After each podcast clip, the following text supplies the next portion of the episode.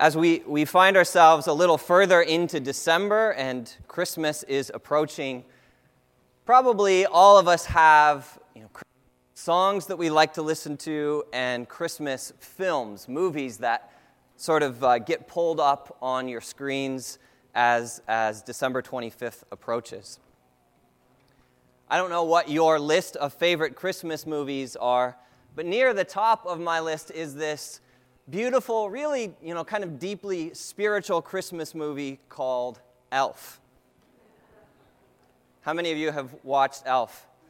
It's, it's become something of a, an institution in our house around Christmas time. And if you've never seen it, Elf tells the story of Buddy. Buddy is a, a human child raised by elves at the North Pole. And he comes to discover years later that he's not actually an elf, but actually a, a human, human being or a, a, a person. And, uh, and he sort of struggles to know what that means. Like I said, it's this really deep storyline plot. But Buddy eventually finds out that his father is uh, living in New York State and that he is this sort of powerful executive in Manhattan. One of my favorite scenes in the film is when Buddy tracks down his father for the first time and he shows up unexpectedly at his, his father's office for a visit. I want to show you that clip this morning. Yeah. Mr. Hobbs, it's me on the intercom. Go ahead. Yeah, I think someone sent you a Christmas gram. Dad! All right, uh, let's get it over with. I walked all day and night to find you. You look like you came from the North Pole. Exactly where I came from. Santa must have called you. Oh, yeah, sure. He uh, just got off the cell phone with me. You did? So, go on. Go on with what? Well, I, are you going to sing a song or something, or can I just go back to work? A song? Uh, yeah. Anything for you, Dad. Um, I, I'm, I'm here with my dad, and we never met, and he wants me to sing him a song. And um, I was adopted, but you didn't know I was born. So I'm here now. I found you, Daddy. And guess what? I love you. I love you. I love you. Wow, that was weird. You know, usually, you guys just, uh, you know, put my name in the jingle bells or something. It's me, your son. Susan Wells had me, and, and she didn't tell you. And, and, and, and but now I'm here. It's me, Buddy. Susan Wells. You, oh, you said Susan Wells? Yes. Who sent this Christmas gram? What's a Christmas gram? I want one. I think we should call security. Good idea. I like to whisper too.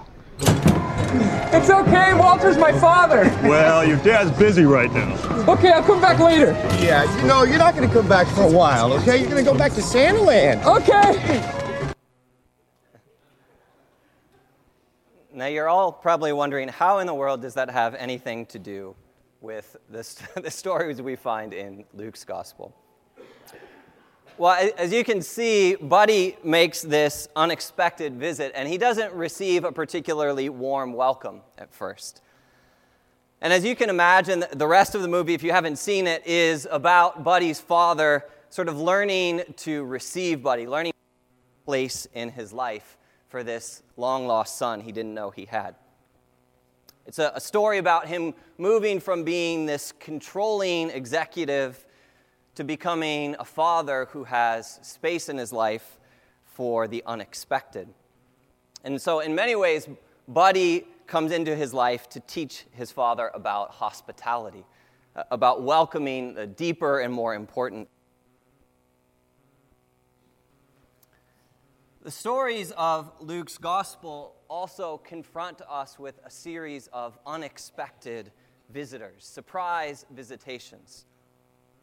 If you think back to last week, and as we begin to look at the passage for this morning, the first chapter of Luke is full of stories of unanticipated babies and surprising angelic visitations. And I think these stories confront us with a dilemma that's kind of central to the themes of Advent. Right? How do you prepare for what you can't see coming? Right? How do you prepare for the that's, that's the whole theme of Advent, right? Is God coming to his people. But that coming is, is foretold, but it's still surprising when it happens. How do we, as God's people, prepare for, for God turning up unannounced? And how do we practice, how do we prepare ourselves to welcome him when he comes? Last week, we looked at the story of Zechariah to begin this series. And Zechariah is confronted with this surprise visitation of the angel in the temple. And given its surprising nature, Zechariah finds himself unprepared.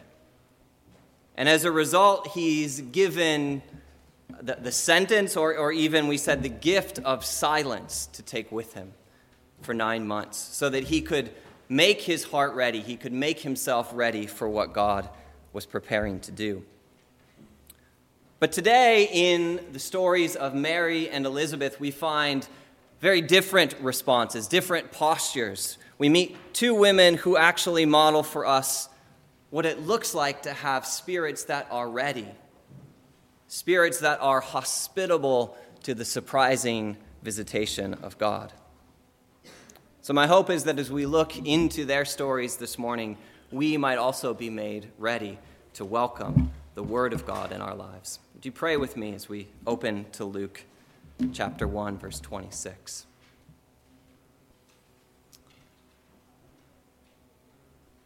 Lord, we confess that in many ways, as Glenn said this morning, we do not always think, do not always pray and desire and remember the promise of your return. To say, Come, Lord Jesus, come. But Lord, we, we thank you that even so, you are a God who has made that promise. You are a God who proclaims surprising good news to us. And I pray that through the power of your word, through the power of your spirit, through the power of your song in us, that you would prepare us to be a people who delight ourselves in your coming. Lord, may the words of my mouth now as I teach and the meditations of all our hearts be pleasing in your sight. In Jesus' name, amen. This is the word of the Lord from Luke chapter 1, verses 26 and following. In the sixth month of Elizabeth's pregnancy, God sent the angel Gabriel to Nazareth, a town in Galilee, to a virgin pledged to be married to a man named Joseph, a descendant of David. The virgin's name was Mary. The angel went to her and said, Greetings, you who are highly favored. The Lord is with you. Mary was greatly troubled at his words and wondered what kind of greeting this might be. But the angel said to her, Do not be afraid, Mary, you have found favor with God. You will conceive and give birth to a son, and you are to call him Jesus. He will be great and will be called the Son of the Most High. The Lord will give him the throne of his father David, and he will reign over Jacob's descendants forever. His kingdom will never end. How will this be? Mary asked the angel, since I am a virgin. The angel answered, The Holy Spirit will come on you, and the power of the Most High will overshadow you. So the Holy One to be born will be called the Son of God. Even Elizabeth, your relative, is going to have a child in her old age. And she who was said to be unable to conceive is now in her sixth month. For no word from God will ever fail. I am the Lord's servant, Mary answered. May your word to me be fulfilled. And then the angel left her.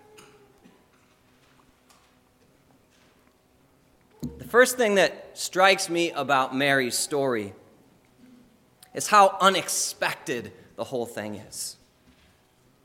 One moment we meet this terribly normal young woman, a, girl of maybe 12 or 13 years of age, living in Nazareth. Again, an unremarkable place.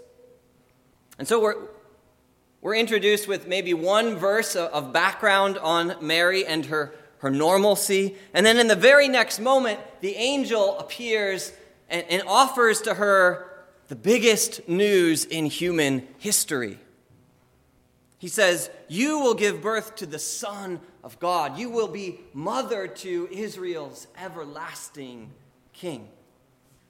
Right? That the news just sort of comes out of nowhere. But apparently, that's how angelic visits go. If you look through the scriptures, they, they never call ahead, they don't send appointment cards to you like your dentist does. They just turn up. These angels armed with the plans of God and the promises of God. Can you imagine receiving that kind of news? How do you prepare yourself? How do you respond? I think if we follow Mary's example here, the first thing she does by way of response is to listen. She listens carefully to the greetings of the angel. If you look in your Bible at, uh, from, from verse 26 to verse 38, there's this conversation. But the conversation between Mary and the angel is almost entirely the angel speaking and Mary listening. Mary just speaks twice, quite briefly, in that interchange. Instead, Mary takes the posture again of a listener. Before the Word of God, she receives it, she absorbs it deeply into her spirit. And she hears these words of the angel who says, The Holy Spirit, Mary, will come on you. The power of the Most High will overshadow you, and a child called the Son of God will be conceived in you. Mary listens and receives those words. I wonder how well we are, how, how good a job we do at welcoming God's unexpected news in our lives. When something out of the blue turns up in our life, be it news of great joy or great difficulty or great change, how do you and I respond to that news? I think in my own life, often I'm defensive, often I'm, I'm skeptical, I'm guarded at change, unexpected surprises. But I think that the passage here invites us to know that when, when God does something in our lives that's unexpected, it's given as an opportunity for us to grow in trust, to grow in, in learning the goodness and faithfulness of our God to us even where it feels risky. And so, confronted with the unexpected news of the angel, incredibly, this young woman named Mary responds with radical hospitality. So we see in her reply, not only does she welcome the news of the angel, not only does she receive those promises to her, but in verse 38, she then says, I, I will be a servant of this word. And She pledges her service to the mission and the purpose of God in her life. She says, I am the Lord's servant, and may your word to me be fulfilled. And that word fulfilled in Greek can, can literally mean, may it be conceived in me, may it be brought to birth in me.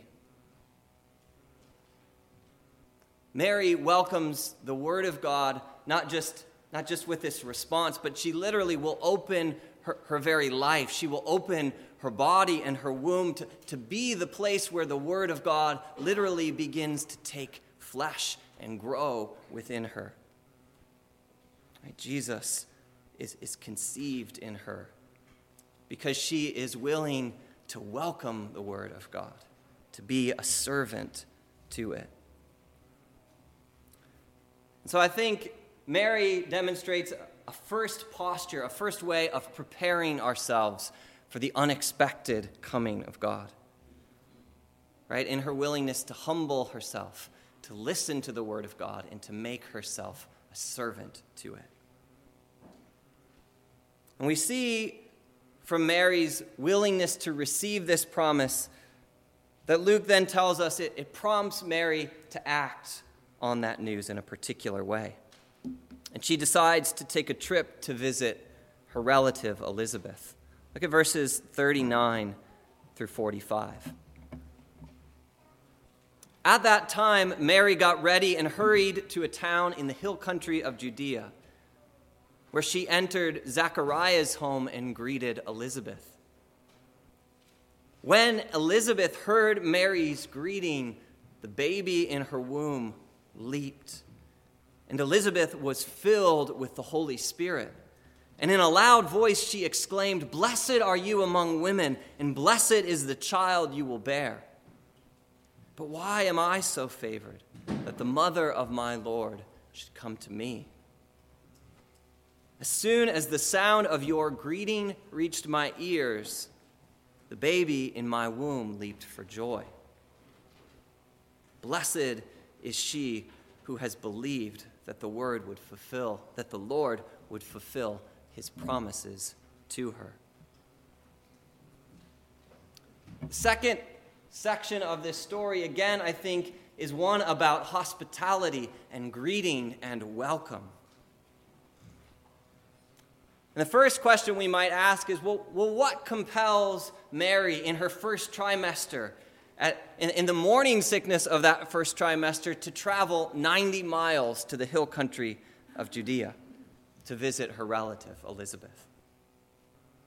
We're not really told, we can, we can only sort of speculate but my best guess is that having received the word of God from Gabriel that concerned both her but also Elizabeth, that, that she can't wait to go and, and to bring the angel's message, to bring the angel's greeting to Elizabeth herself.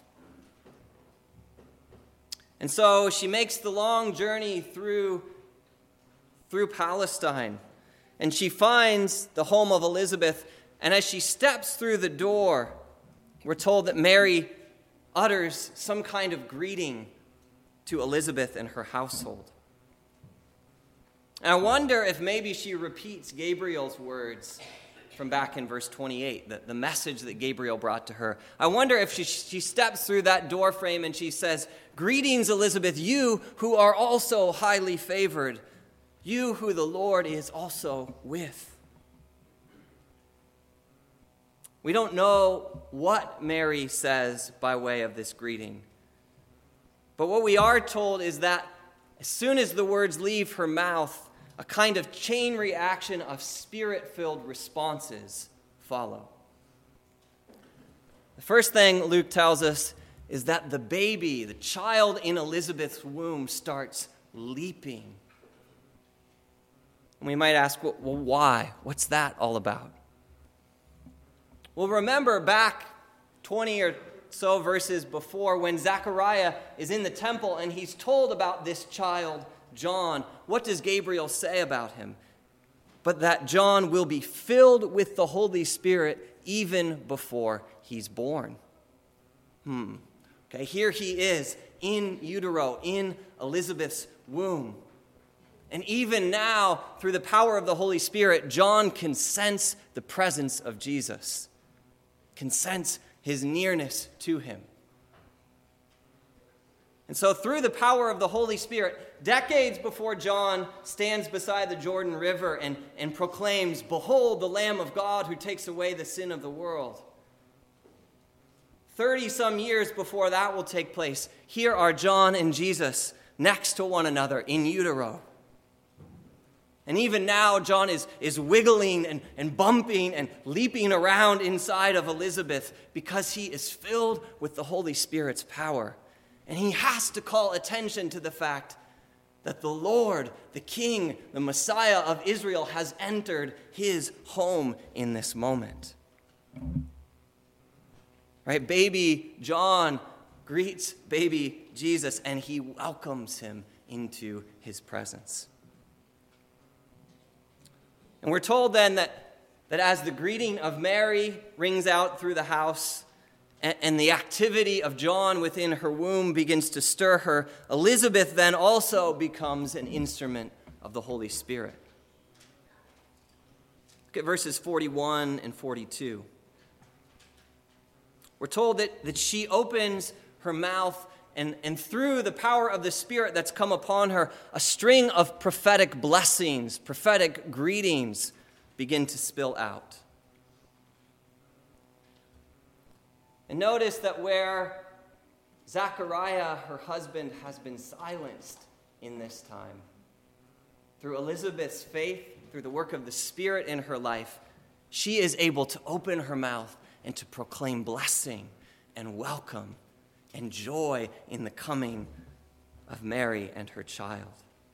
She says, Blessed are you among women, women, and blessed is the child you will bear. And I think in these particular verses, Luke wants to emphasize the role the Holy Spirit plays in making us ready for the coming of Jesus in our lives. Right? He emphasizes the way that the voice of the Holy Spirit sort of cuts through all the noise and the distraction in our world so that we see and we sense and we know that Jesus is near to us, that Jesus is coming, that he's doing something new. Right? The Spirit's work in our life is critical in preparing us for the arrival of God's work and his mission and his purposes. And while we might enjoy this story, we might, we might, we might see in it something remarkable, fit for the pages of Scripture, what we might forget is that that same Holy Spirit that stirs John and that opens Elizabeth's mouth here is the Holy Spirit that has come to dwell in us today. Right? Because of the first coming, the incarnation of Jesus Christ, because of his saving power, his dying power on the Christ on the cross, his rescuing power of us today. The Holy Spirit has been poured out upon us. And in a way that surpasses even the measure of spirit given to Elizabeth here, you and I are pregnant with a spirit that can stir in us and cause us to notice and cause us to rejoice in God's nearness to us. And so, as we think about in this Advent season, how do we prepare for the unexpected return of Christ? Well, I think we can invite God's Spirit to stir us. We can notice, we can slow down, we can prayerfully consider where God's Spirit might be speaking and proclaiming the coming reign of Christ in particular places in our lives. So we have Mary welcoming the Word of God, making space for it in her life. We have Elizabeth and John stirred by the voice of the Holy Spirit to welcome and to notice and to rejoice in the nearness of Jesus to them. And then finally, in the last piece of this story, we see the Spirit stir Mary to sing a song of her own, verses 46 through 55. Mary said, My soul glorifies the Lord, and my spirit rejoices in God, my Savior. For he has been mindful of the humble state of his servant. From now on, all generations will call me blessed. For the mighty one has done great things for me. Holy is his name.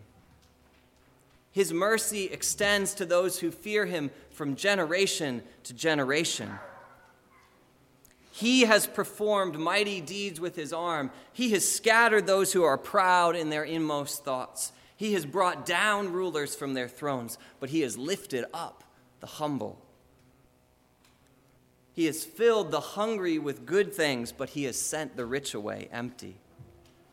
He has helped his servant Israel, remembering to be merciful to Abraham and his descendants forever, just as he promised our ancestors he would.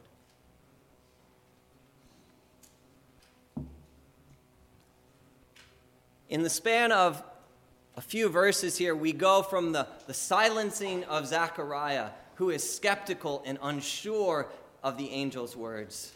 We go from that silence to the great outburst of praise and blessing and song in Elizabeth and now in Mary. And there's a sense that it's, it's their very lives, it's their very persons that become the instruments of praise here.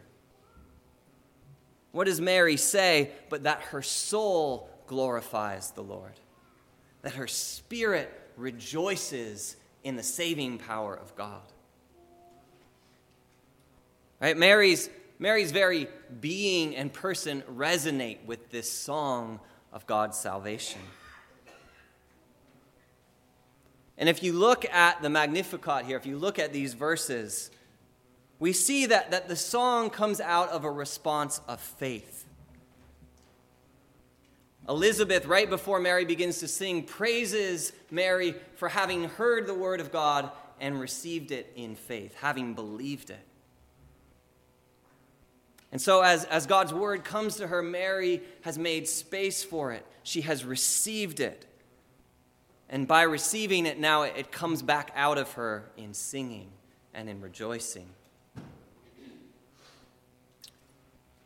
And we're not told why God chooses Mary to, to bear the Christ child. But, but I think it, it's, not, it's not because she has some great and exceeding level of righteousness, it's not because of some accomplishment of hers, but I think simply because her spirit and her soul resonate with, they deeply desire what God wants to do, not just in her and through her, but, but in Israel and among the nations. Right? Mary is able to say, I have set my hope. I have set my desire on who my God is and on the promises he's made to his people. And we see her sing of those promises in this song. My hope is in the promise God made to Abraham and then God made to Sarah, and God made to Ruth, and God gave to Isaiah, and now God has given that promise to me the promise of his salvation. And so, if, if we consider, well, how do we prepare, how do we respond to the coming reign and rule of God in our world? I think we might ask, well, do our lives sing in the same way Mary's does, with, with the hope and the trust and the longing for these promises, for God to do these things? Do we long, as verses 51 and 52 say, for God in his mighty strength to scatter and to bring down the proud and, and the rulers of our world, so that he might instead lift up the humble, and then he might feed those who are hungry for the things of his kingdom. Right? Our, our souls can magnify the Lord when we remember where, where true power, where true strength resides in this world. Right? Not in affluence, not in great strength, not in pride, but in a humble trust of who Yahweh is, who the, who the Redeemer truly is. And as Mary's song goes on, we come to see that it's, it's not just her own song, but it's a song that's meant to belong to all the people of God. Right? She ties it backward to the generations that have been before her. And there's a sense that, that we get tied into this song too, because we are now the people in whom Christ dwells, just as he dwells in Mary. Right? We carry within us, as Paul will say to the Galatians, a Christ who is being formed, who is being birthed, who, who is being delivered into existence, into our lives.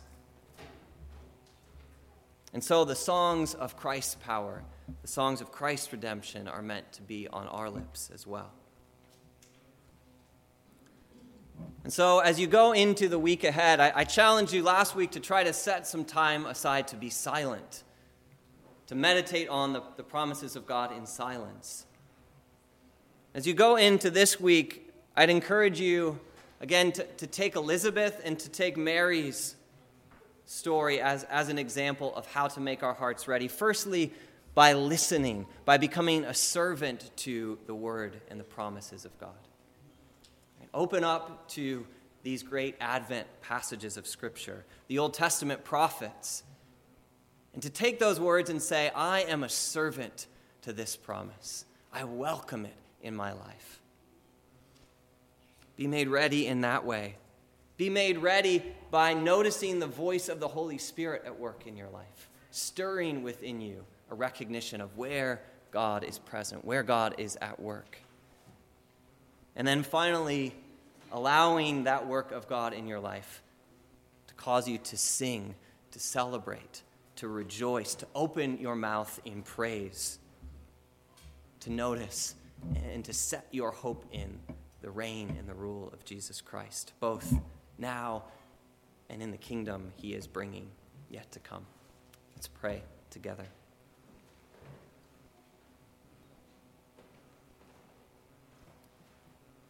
Lord, thank you for the faith of these two women who welcomed your plan, who welcomed even the surprise of your Spirit's visitation.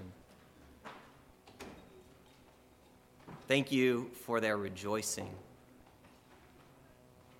Lord, I pray that this body of people here in Jericho, that my heart and their hearts and our hearts together would be eager to welcome you in everything you desire to do. Jesus, it's in your name we, we pray. Amen.